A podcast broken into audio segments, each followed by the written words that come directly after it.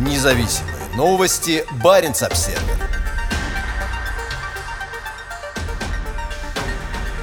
Россия выходит из Совета Европы. По мнению Российского Министерства иностранных дел, международную организацию разрушают недружественные России государства ЕС и НАТО. В опубликованном в четверг заявлении министерства подчеркивается, что Россия не намерена мириться с этими подрывными действиями, осуществляемыми коллективным Западом, и что ход событий становится необратимым. По мнению Москвы, Совет Европы сейчас все больше находится под контролем США и их сателлитов. Россия не будет участвовать в превращении натовцами и послушно следующим за ним ЕС, старейшей европейской организации, в очередную площадку для заклинаний о западном превосходстве и самолюбовании. Пусть наслаждаются общением друг с другом, без России, заявили в МИД. Заявление Москвы прозвучало после того, как в пятницу Совет Европы приостановил право представительства России в этом органе. 8 марта лидеры Совета выступили с решительным осуждением войны. Мы самым решительным образом целом осуждаем неспровоцированную агрессию Российской Федерации против Украины, ничем не оправданное военное нападение одного государства, члена Совета Европы, на другое государство-член. Мы подтверждаем, что непоколебимо поддерживаем независимость, суверенитет и территориальную целостность Украины в пределах ее международно признанных границ. Заявление подписали министр иностранных дел и международного сотрудничества Италии, председатель Комитета министров Совета Европы Луиджи Ди Майя, председатель Парламентской ассамблеи Совета Европы Тини Кокс и генеральный секретарь Совета Европы Мария Пичинович-Бурич. После приостановки российского представительства в Совете бывший президент, а ныне замглавы Совета безопасности России Дмитрий Медведев заявил, что это хорошая возможность восстановить ряд важных институтов для предотвращения особо тяжких преступлений в стране, типа смертной казни для опаснейших преступников. Совет Европы был основан после Второй мировой войны для защиты прав человека, демократии и верховенства закона в Европе. В организацию входят 46 государств-членов с населением около 675 миллионов человек. Российское право голоса в Совете было приостановлено после ситуации с Крымом в 2014 году.